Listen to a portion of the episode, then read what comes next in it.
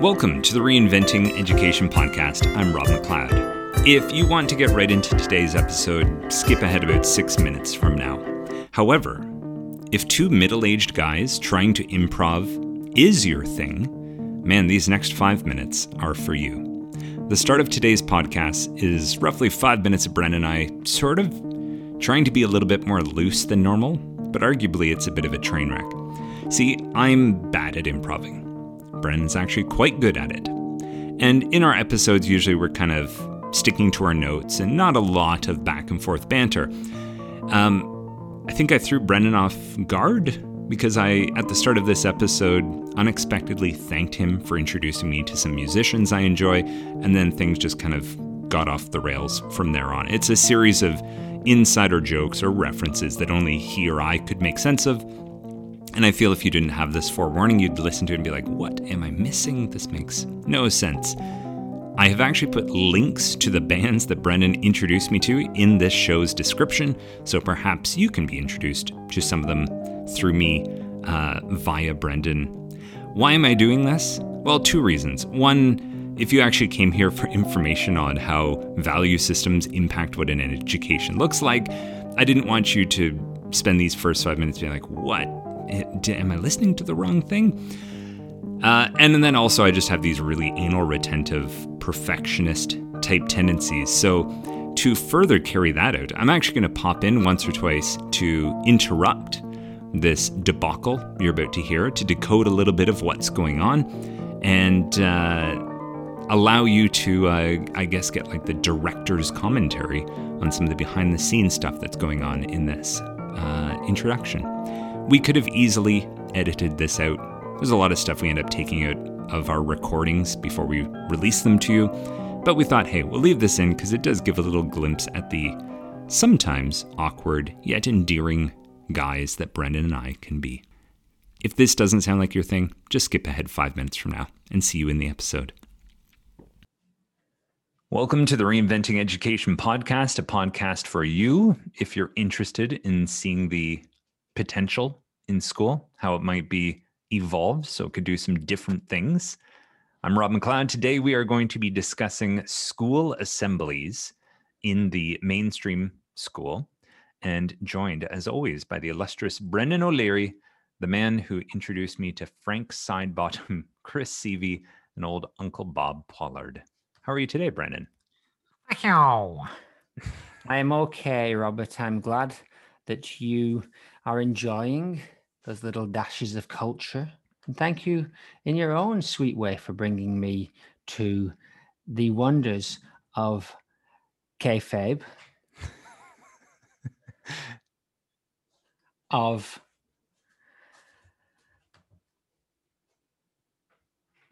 I've put you on the spot this moment. no, no, no, no, no. there's someone trying to go to the bathroom in the background.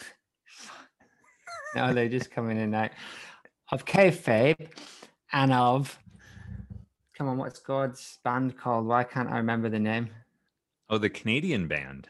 Why can't I remember that name? Who's really big in Canada but not known. Barenaked Ladies. Good try. Tragically hip. Kayfabe, the tragically hip.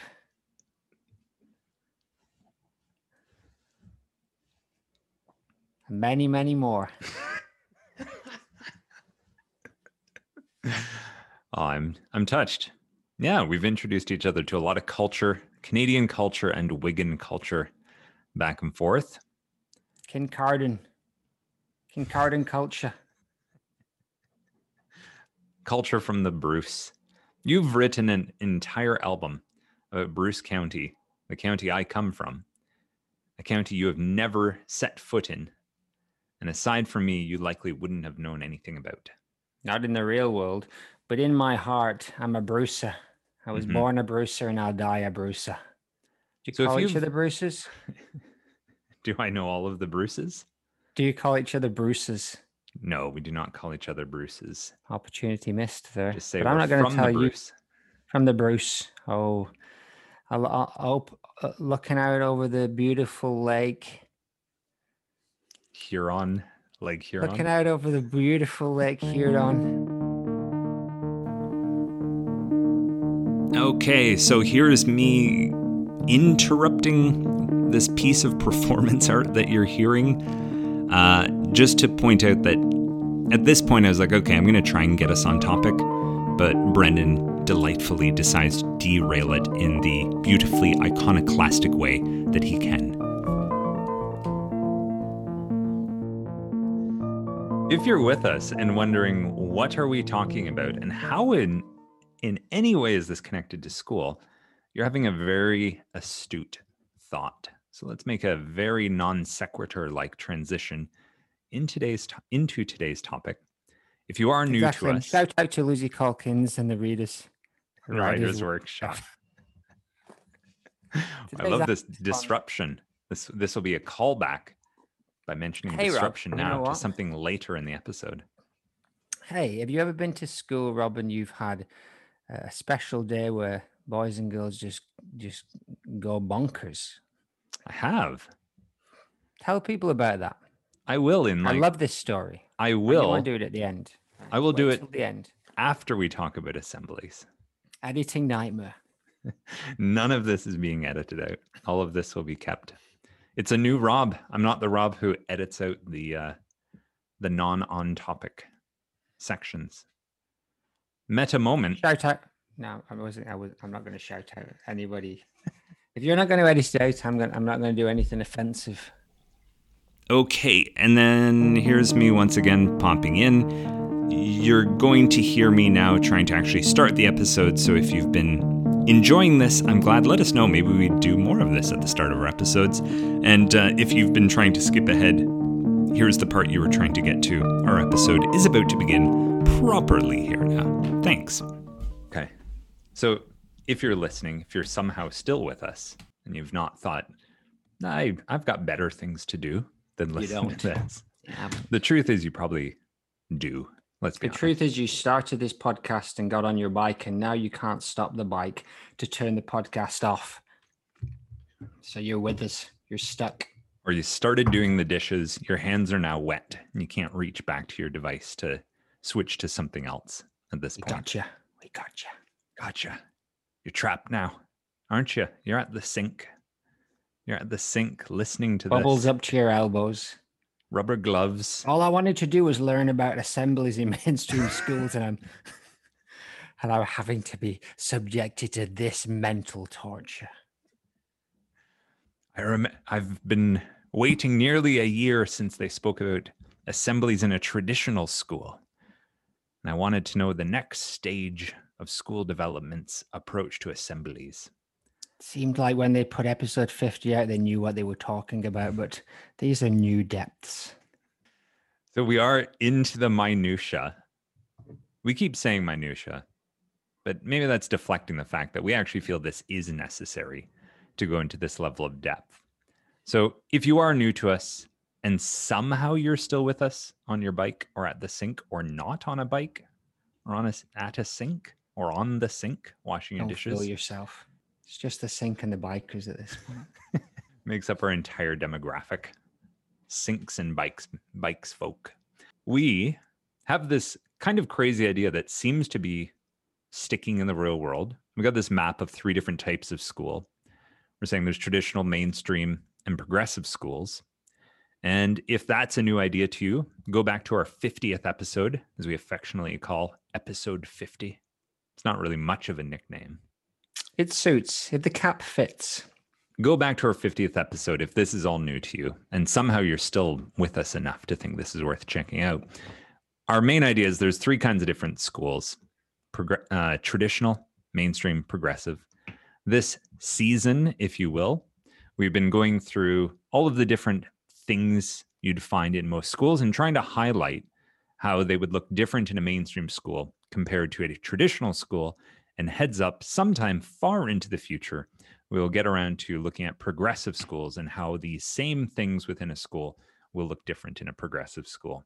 So today, we're taking a topic which we think will be rather brief. We've already had quite an extended intro to get to it here. Our topic today is school assemblies.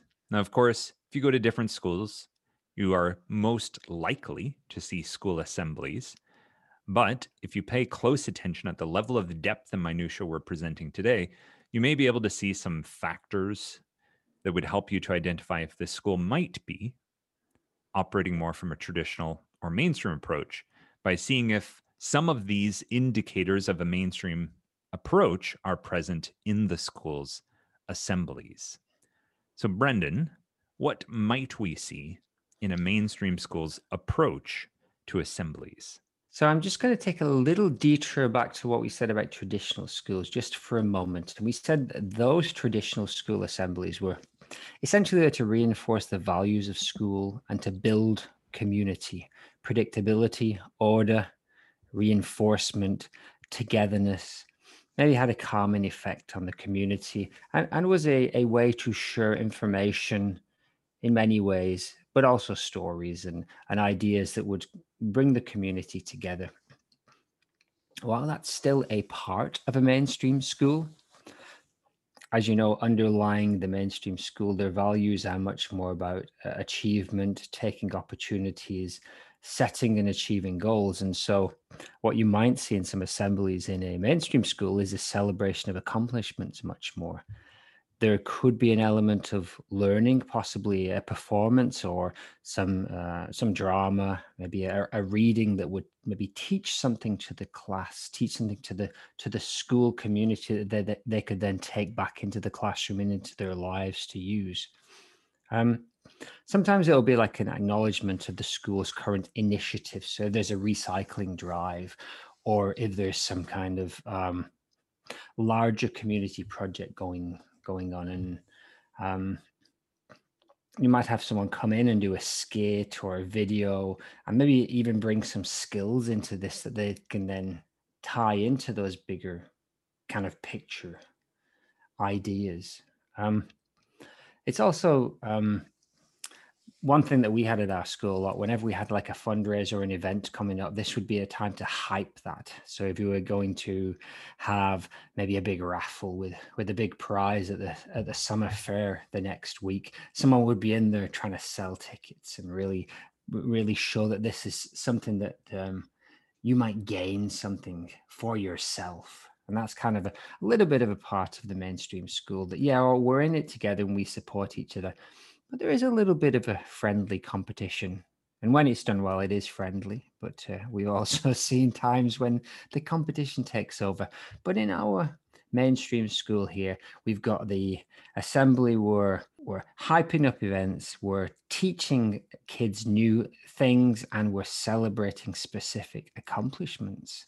Is there anything else that we would add to that, Rob? I can recall, I think I was in grade five or six. We had some fundraising drive coming up, and I believe it was a magazine subscription sales thing where families could receive or purchase slightly discounted subscriptions to magazines. The school would get a kickback off it. And there was some kind of prize scheme where if you sold X number of subscriptions, you got this and that. And part of the fundraiser at the end, or sorry, part of the assembly for this, hyping it up, was uh, calling up two students. And when I look back on it now, I see what was happening. And one student was just being given questions about how does the fundraiser work? Like, hey, when you get someone, what form do they fill in?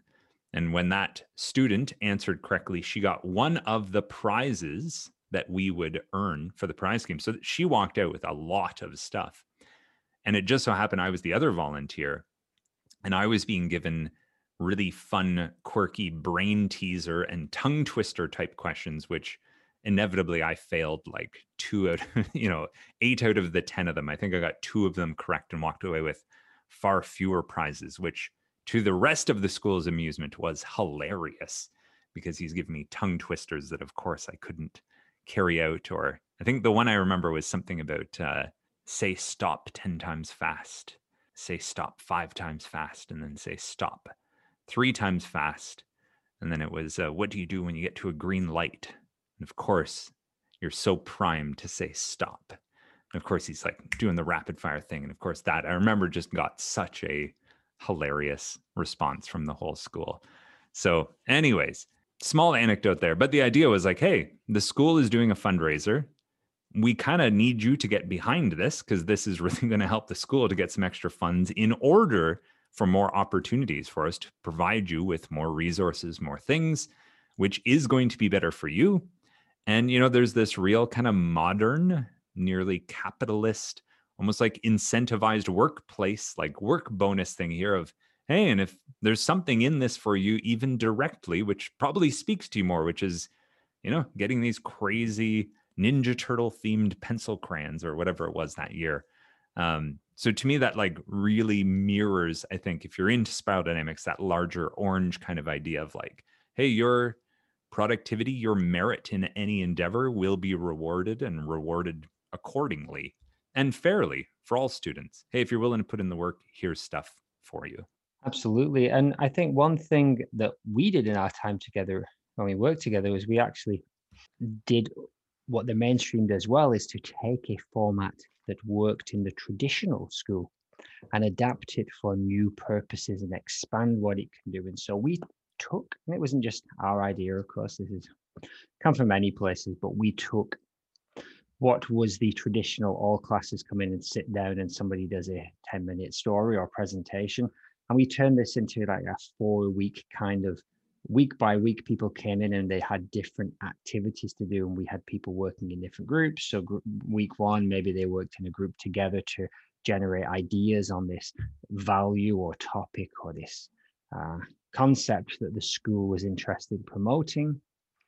And then week two maybe they tried to drum up some kind of um, or generate or create some kind of activity, poster, skit, or whatever. And then in the third and fourth weeks, we shared them together. And so it came together a little bit more like a unit that you might see in, in class, and it had way more interaction for the students, and it was more um, generally perceived by many kids as way more engaging and exciting. And it did the same job in many ways even more effectively so that if we'd have got to the front of the class and read a few stories and watched a few videos about say being caring or uh, in- including others yes i think that's something that you would see much more in a mainstream school whereas the traditional school i worked in a a school in Britain that was in many ways mainstream, but arguably in its assemblies and other areas was much more traditionally leaning. I think we had a, a hymn practice on Monday, and then we had the the head teacher would do an assembly.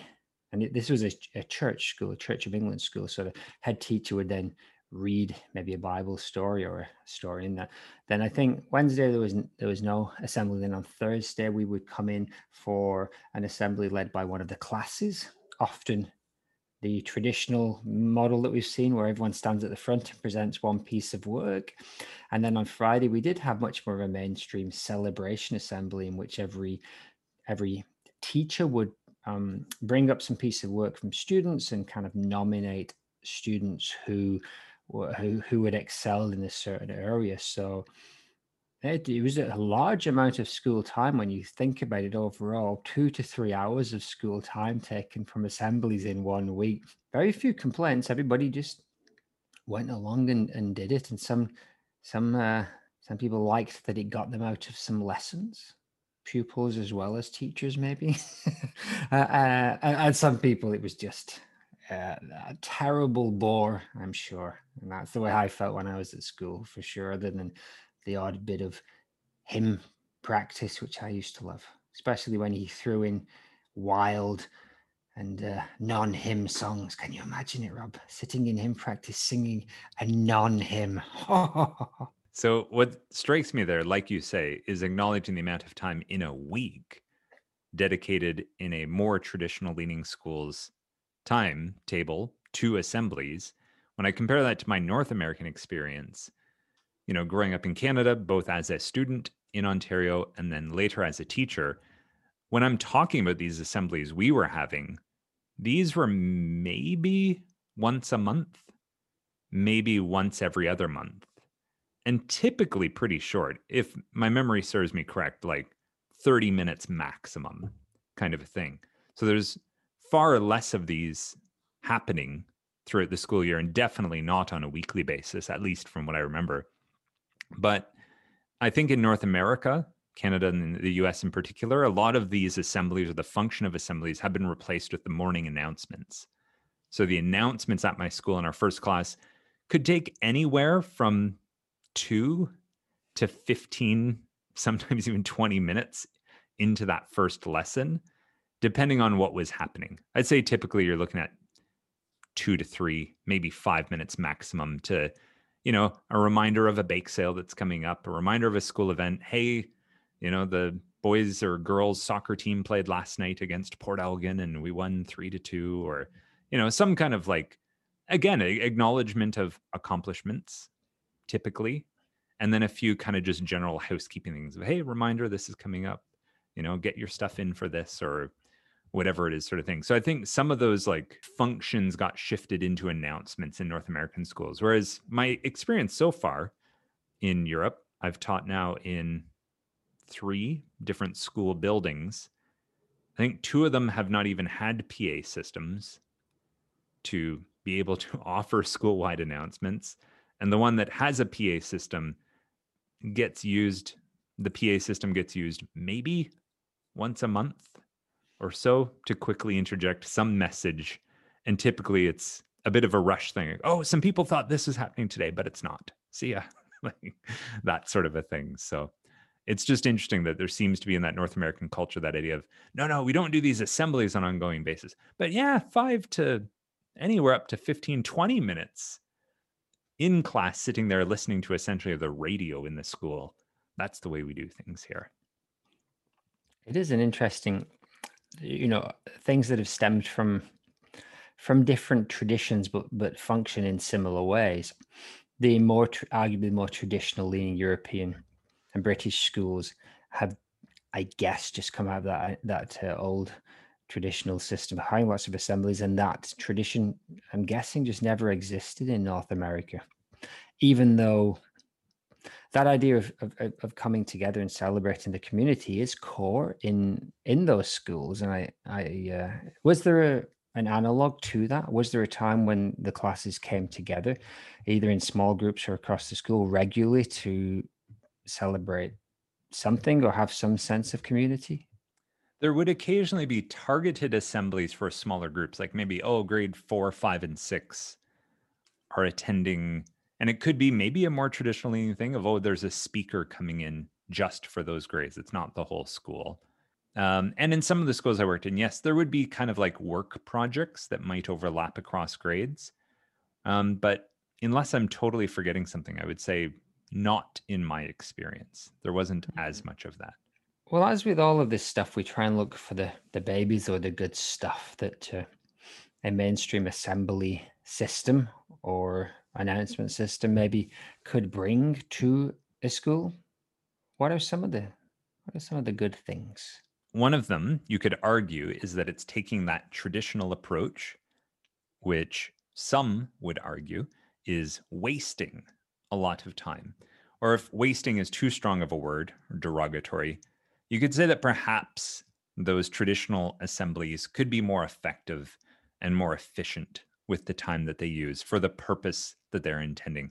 So one of these good things, whether it's that kind of more Canadian approach of, hey, we only do these big assemblies a few times a year, and you know, we kind of tuck a lot of that other stuff into the first few minutes in announcements. It is far more effective and more efficient. It's really minimizing the disruptance of assemblies to the general teaching and learning that's happening in the school. And it's actually making use of the school community's potential that can't be accessed when everyone's isolated in their rooms. And it's saying, hey, there are certain things that are obviously better served to do in your classroom. There's some things we can't do as a school when we're all tucked away in our classrooms. There are certain things that we can do when we have a bunch of us in the room together. Let's provide that opportunity, the chance for that to happen, and let's make the most of those things. And you know, I think the example you're giving from our previous school is a pretty good example of that. Like, you know, there's not a lot of times in our work week or in the school week where, you know, all the classes from grades 4, grades 3 and grade 2 can work and interact together. Sure, they can play together outside on the playground, but there's not a chance where we can give them hopefully a meaningful task that helps them to explore an idea or a skill together and these sorts of things. So, you know, I think there's purposes and potentials of having the entire school together. And I think that's something the mainstream school does well is to say, yeah, let's be conscious about this and and let's use that. And as well, you mentioned that the traditional school, one of the drawbacks of it and its approach to assemblies is that the assembly can just be kind of a time of getting out of lessons, or it's sort of almost oddly enough something like separate from the teaching and learning. It's almost like a duty you have to do. No, you have to show up and be there for the 45 minutes to sit and listen to that story. You have to sit quietly. Um, whereas this mainstream approach, it's basically saying, hey, if you're having an assembly, in some way, this has to connect back to the teaching and learning, the curriculum, our school character strengths that we're pushing, all of these sorts of things. Like this has to be intertwined with the other things that we're doing here. So, you know, maybe this is where you know the school has an aim a focus and we're bringing in visitors guest speakers perhaps it has sort of the project style we were talking about in our previous school perhaps you know this is an opportunity to collaborate with others and then we bring something back to the classroom where maybe we do a little bit more of kind of a workshop style or you know we connect what's happening in the assembly to what's happening into the classroom and connect what's happening in the classroom back to the assembly which arguably You'll see that sometimes in the traditional school, but not always in a traditional approach to assemblies. I think that's how framing it, because the more we do this, the more I can kind of hear a, a traditional voice in my head and a mainstream voice. And yeah, of course, it's somewhat straw manning and stereotyping to some degree, but I think a, a traditional teacher would say this still does connect. But what it does is it connects to a larger, more holistic kind of picture. Maybe it, it, it connects to the ethos of the school, it connects to our spirit and our mission, but it doesn't explicitly connect to a lesson in the way that the mainstream school were like, no, you're talking about recycling in your class this week. Here is a presentation about recycling.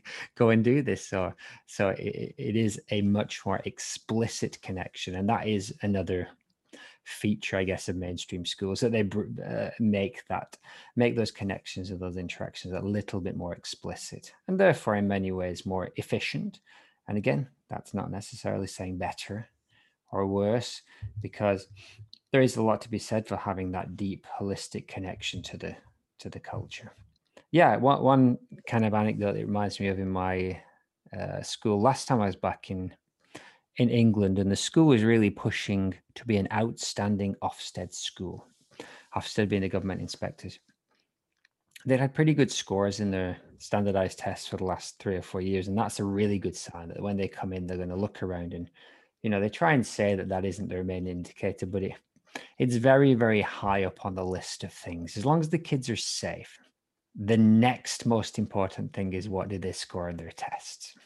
And so what they did with the Ofsted inspection coming up, they actually cut down assemblies from like five or four in a week to like one in a week. And everyone was expected to spend that time then doing guided reading groups. So if you're not familiar with that idea, this would be groups of three or four children reading, usually accompanied by an adult. So myself and the classroom assistant would cycle throughout the week and we would read for about 20 minutes with uh, one group each per day while the other kids are reading independently and it is an effective way to teach reading and it is a, a um, it is a, a well um, well respected kind of way of uh, getting higher scores on standardized tests and you know building reading skills but one thing that was really interesting is how the school just switched it out and arguably this is was a it's a mainstream school more traditionally leaning it had a lot of traditional things in, but it was clearly gunning for that mainstream success.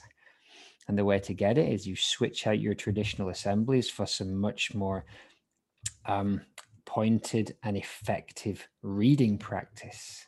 Um, and a mainstream approach to reading practice, not a traditional. A very approach. mainstream, yeah. The kids are not reading by rote; they're not reading individually. It's like, no, we've got this group. It's a discussion based, and, and actually, I love guided reading groups, and, and we both taught them a lot And the they are a, a really cool way to um, to run. Whether you run them like a book club or whether it's more uh, a slightly more uh, formal approach, but whichever way, it gets you uh, time with a small group, and I think that's very indicative of a school that's that views mainstream success and they just make a very conscious decision to switch out this less necessary, shall we say, or quotes, for something that's going to be much more practically useful. What would interest me, sit in the room when that decision was made and to see if it was just brought up.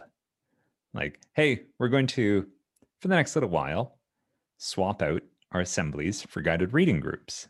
Or if there was like kind of a tallying of like, hey, we need more guided reading groups to get ready for this Ofsted thing. What's on the table for where we could jump into? And if there was any weighing of pros and cons of other things, my assumption is it would be pretty clear. That would be my guess if I had to put money on it. It'd be pretty clear that's like, yeah, no one's going to say this, but we could be really maximizing the potential of this time differently to meet these school aims, which again is just worded and framed completely in that mainstream approach to school. We have goals. How can we effectively and efficiently reach them? What's less effective? What's less efficient for us to attain and reach our goals? Which, what are our goals? Around student achievement, around our own school's achievement in terms of a meritocracy of the Ofsted outstanding school system. You know, it's just, you can see how every single piece of this is in that mainstream matrix at least in the way I'm framing it.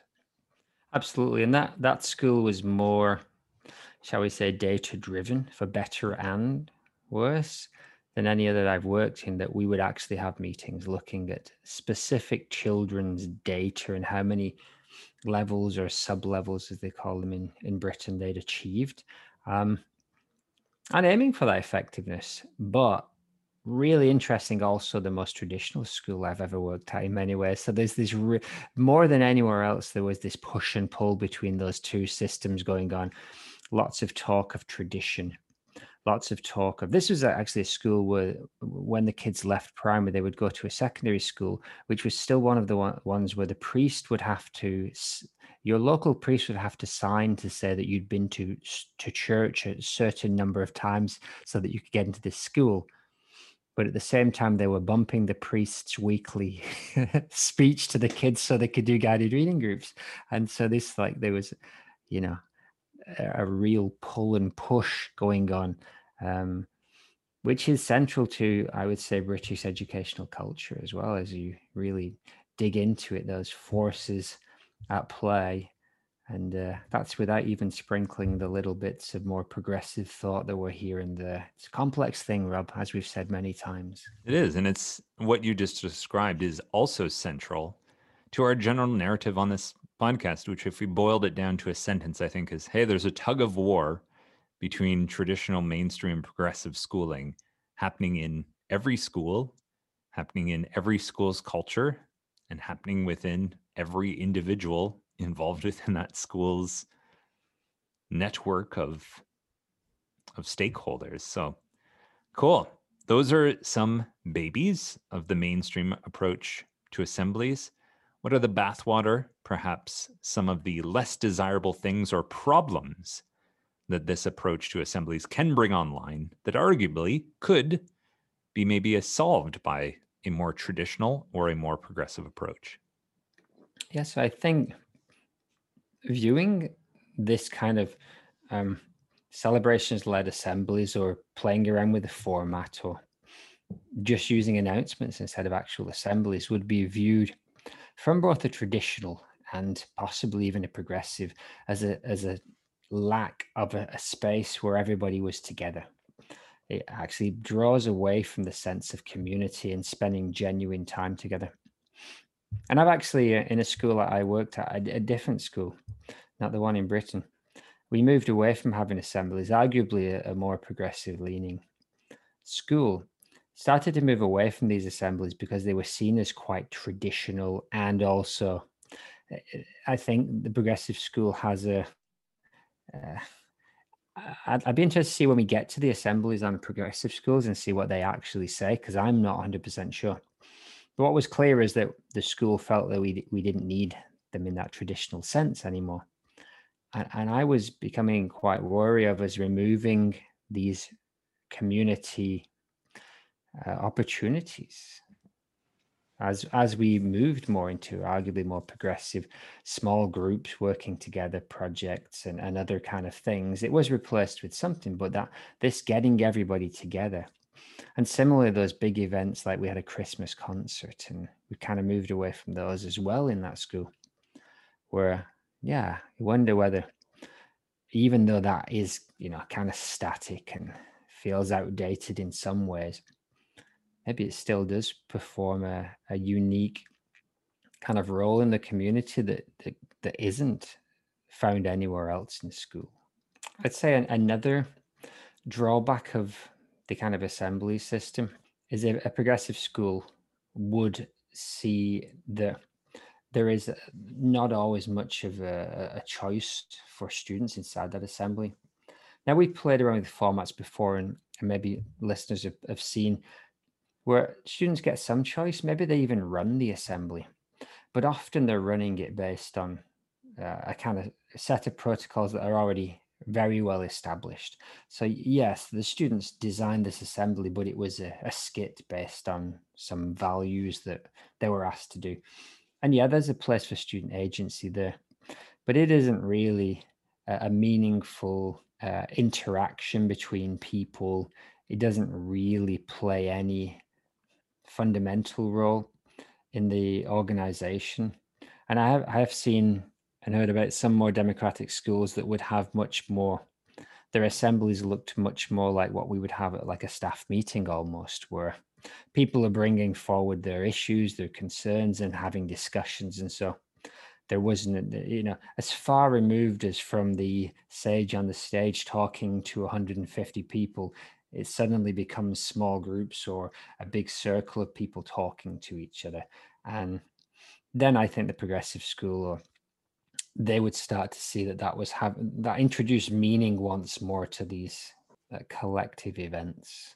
Yeah and i think just to go back to what you said a minute ago that distinction between a student who's presenting a skit at the mainstream school that distinction between what is their agency and what are they sort of being compelled to do, it's sort of like, well, yeah, that skit that they're doing, they wrote with their friends, with their peers.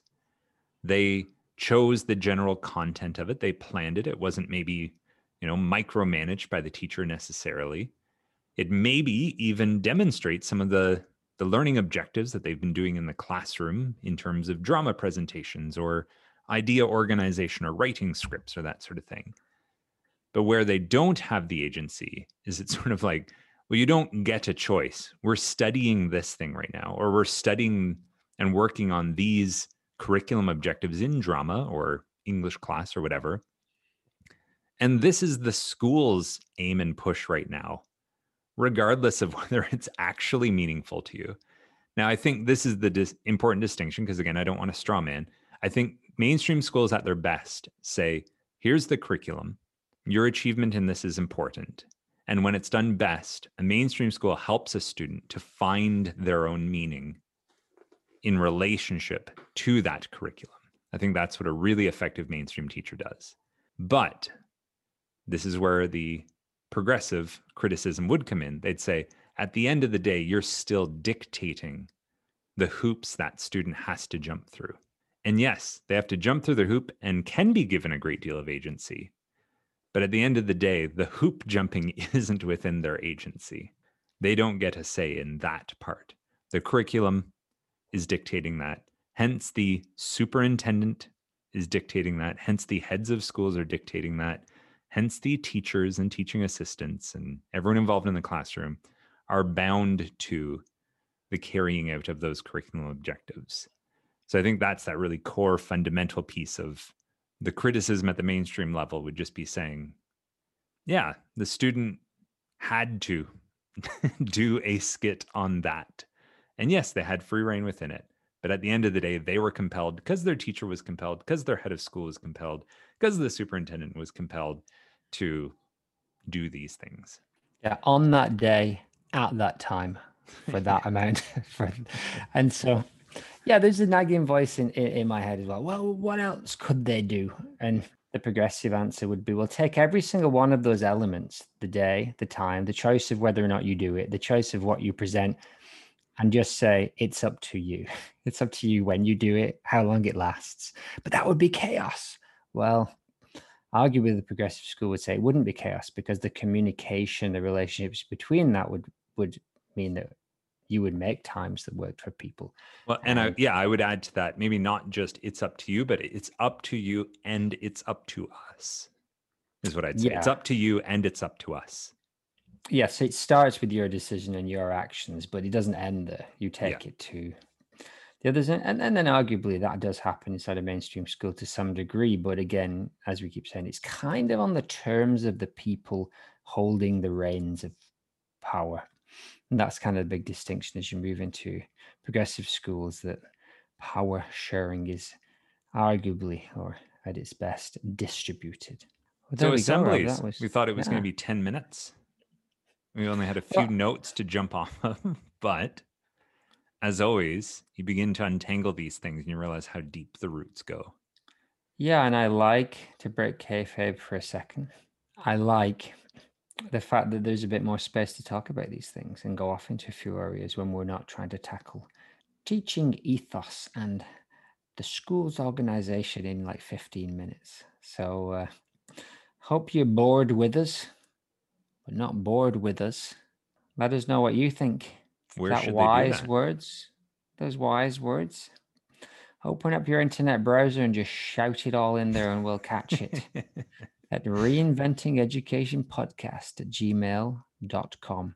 We're also on the Twitters. Feel free to reach out and have a chat as as uh, several people have done recently. And if you if you look at some of our recent and upcoming episodes, they're with people that are kind of at the beginning. We we had a little tag at the end that said we're we're trying to uh, build a community and reach out, and we genuinely were at that time. And took a little while to start making inroads into that, but I feel that we kind of are now. We've got a little network of people, and the, the more we can grow that with people who are interested in these ideas and want to talk, the better. So don't be afraid. Reach out and let's have that conversation. Well, and to some degree, that even just feeds back into what we've been talking about today, which is like, how do we, the growing reinventing education conglomerate, interact with each other where do we meet? And it's sort of like yeah we tried facebook groups we've tried you know the the typical social media things and it's like ah this just doesn't work.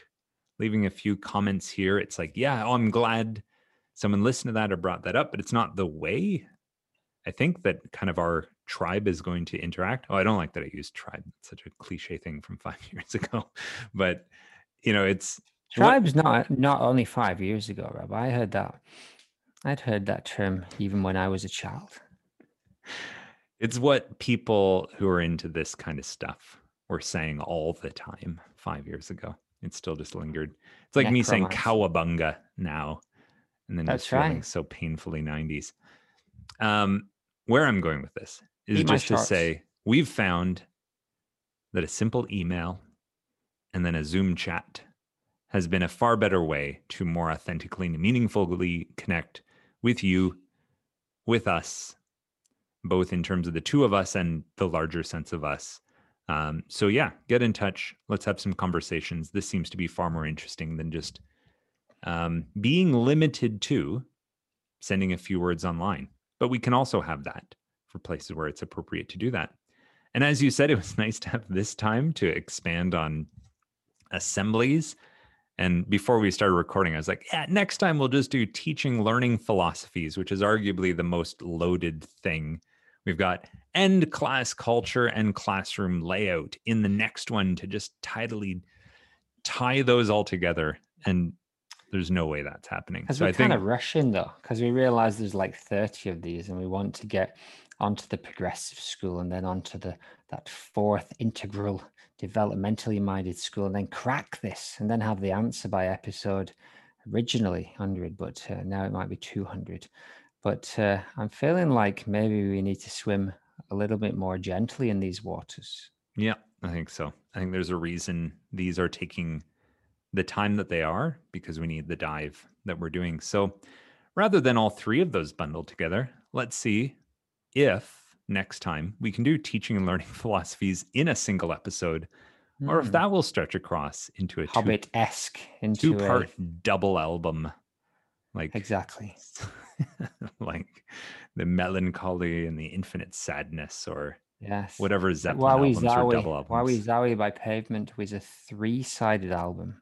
Do you know that? It was a double vinyl, but it had no songs on the fourth side. Hmm. Oh, I didn't know that. Very weird. Wowee. Zowee by Pavement. Yes. I did not know that. I only knew it as a cassette album. We wanted to discuss end of school traditions. This is a callback to what we were doing, that rambling, terrifying intro we were doing, because you're probably hearing this if you're listening to it as this is being released.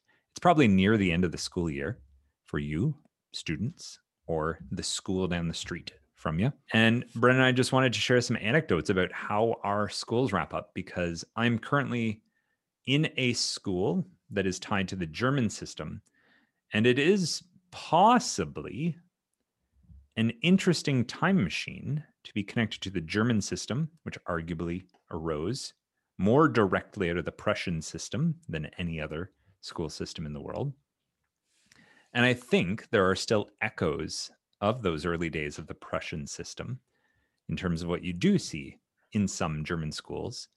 What is fascinating to someone who didn't grow up in the German system, and especially grew up in the arguably very prim and proper Canadian system that doesn't like wildness, is in the German system at the end of the school year, there's something called Abigag, which seems to be a tradition in every German school in Germany and the German schools abroad.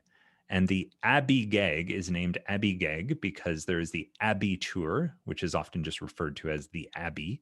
And the Abitur are the giant, rather daunting end of school exams for a student in the German system. Uh, basically consists of several weeks of written exams, then a little break of usually about two or three weeks, and then a few days of oral exams. Um, and it's rather daunting. Like it's it's a lot to go through.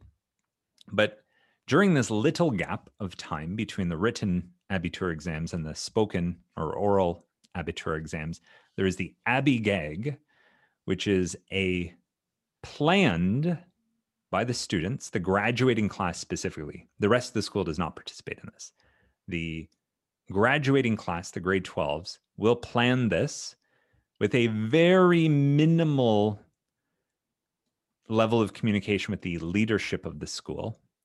In theory, the teachers do not know when this is coming, the day or the time of day. And the grade 12 students, this is like, I, the closest thing I could compare this to is like medieval societies, which are so tightly ordered. And then there's that one day festival of the year where the king is dressed in rags and you know humiliated because what happens on the abbey gig there is some level of entire school disruption. The examples of this could include uh, filling classrooms or school offices with boxes bottles of water cups of water so the rooms are not functional throwing desks out into the hallways creating giant obstructions uh, driving cars into the school grounds and blocking school doors, these sorts of things. Uh, but typically, from what I understand, most involve a lot of super soakers dousing everyone with water or color and some kind of games, trivia contest, physical feats contest that have the sole intention of humiliating the teachers and most specifically the school leadership. And it's sort of this wild one day of the year where none of the norms apply, none of the normal school rules apply. And basically, for this like four hour window, the graduating class is kind of given carte blanche to do anything as long as it's still legal and doesn't direct in, you know, doesn't directly contribute to damage of school property to a large degree. I think as long as you're not doing something actually illegal and actually damaging of school property, essentially anything else is fair game. Does that look anything like the, the no, it doesn't. End of the year happens think, in Japan? I mean, the, the way the end of the year happens, I can't talk too much about that kind of stuff because I don't think there's anything to report in those in that. I think you've pulled the trump card out there with the Abby Abby gag. I think I just wanted to hear you talk about that because it's unbelievable. You know, I because uh, you know they have carni- they have carnival in uh, in Germany, which is a is a little bit Similar. of mocking mocking the authority, and in um, Stewart Lee, the comedian, did that great documentary about the the clowns in I think it was northern Mexico, um, where they were yeah the, these clowns would descend on the villages for like one afternoon and just like literally take small children from their mothers and throw them into the into the pond or whatever and uh, just cause utter destruction. And um and there's something deeply inside that traditional mindset that like we've got to pop the cork off the bottle once every year. Every six months to the year and uh, safely allow the uh, the hierarchy to be flipped. And um, in many ways, as we were saying earlier when we were chatting, it, it actually reinforces the hierarchy because a, hierarchy would not do that if they had any any worries whatsoever about regaining power. We're not turning into uh, some 80s horror movie where suddenly it's a dystopian future. No, we know full well that uh, after this afternoon's over, we shall never talk of it again and everything will go back to normal. And I just love that. And that's exactly what happened. It happened on Wednesday. And then by Thursday, we're back to, com- well, even by Wednesday afternoon, we're back to complete business as normal. Classes is classes back to functioning. Yeah, there's colorful paint everywhere yeah, there are inappropriate signs strewn throughout the school as evidence of what took place in the morning. Yeah, the halls are soaked with water, but hey, we've got class and you got a vocabulary test this afternoon. Like it it is crazy how it goes from pure chaos that even 10% of that would never be allowed on any other school day throughout the year. Not tolerated in any sense, but in that small window, you've got that day, those few hours where we agree you've got total carte blanche as the graduating class. This idea of high trust cultures. I was talking before uh, as well. Reading that book, The Culture Map. I can't remember I've mentioned it on the show before. Also can't remember who wrote it. Erin something. It's really cool, and it does d- d- distinguish between these high trust cultures, such as Germany and uh, places like Japan. High trust, traditional. Everyone knows what's happening and what's expected. And uh, yeah, in a lower trust culture like Britain, like we wouldn't be sure that we could regain any kind of control should this even be allowed once. And we're not even sure whether people would tacitly understand where the lines are. And I'm sure some of these kids transgress the lines slightly here and there, but uh, you know, the, it's unlikely in many cultures that um, uh, me at 16 or 18, I just like, given that, there's no way I would have known where any of those lines were. it was a very, it would have been a very bad idea to allow me that kind of freedom at that age or at any age for that matter. You know yourself well. All right, Brendan, thanks for the chat on assemblies in a mainstream school. Next, teaching and learning philosophies in the mainstream school. Yes, yes, yes. Thanks, Brendan. Next week we're talking to Malcolm for round three, I believe. So it might that's what might be coming up soon. We had a great chat with him a few weeks ago. Yeah. And uh, but we talked big picture. We want to get into a little bit more of the nuts and bolts and the day to day, and uh, really enjoyed talking to to that chap. So hopefully you'll hear that soon. And uh, yeah, thanks very much for the chat, Robert. Thanks, Brendan. I don't know if you've noticed what's happened in our last 70 or so episodes, but typically I say thanks, Brendan, and then you say thanks, Rob, and then that that's the end. I already said thanks, Brendan.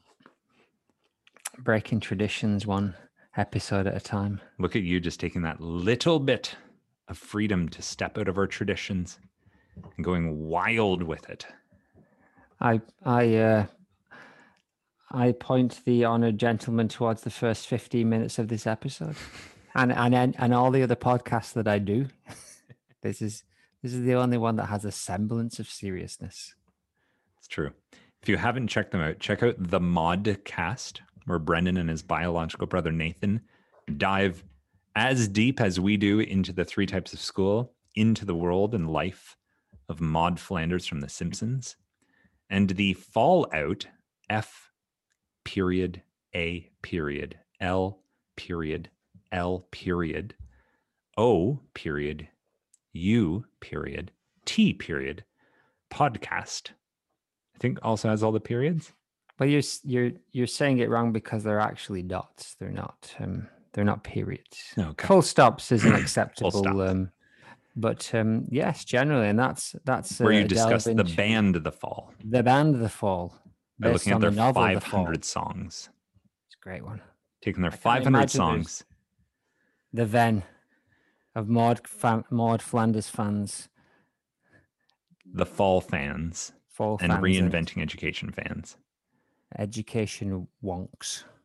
That might be just me who likes all three of them and you. That would be it. It.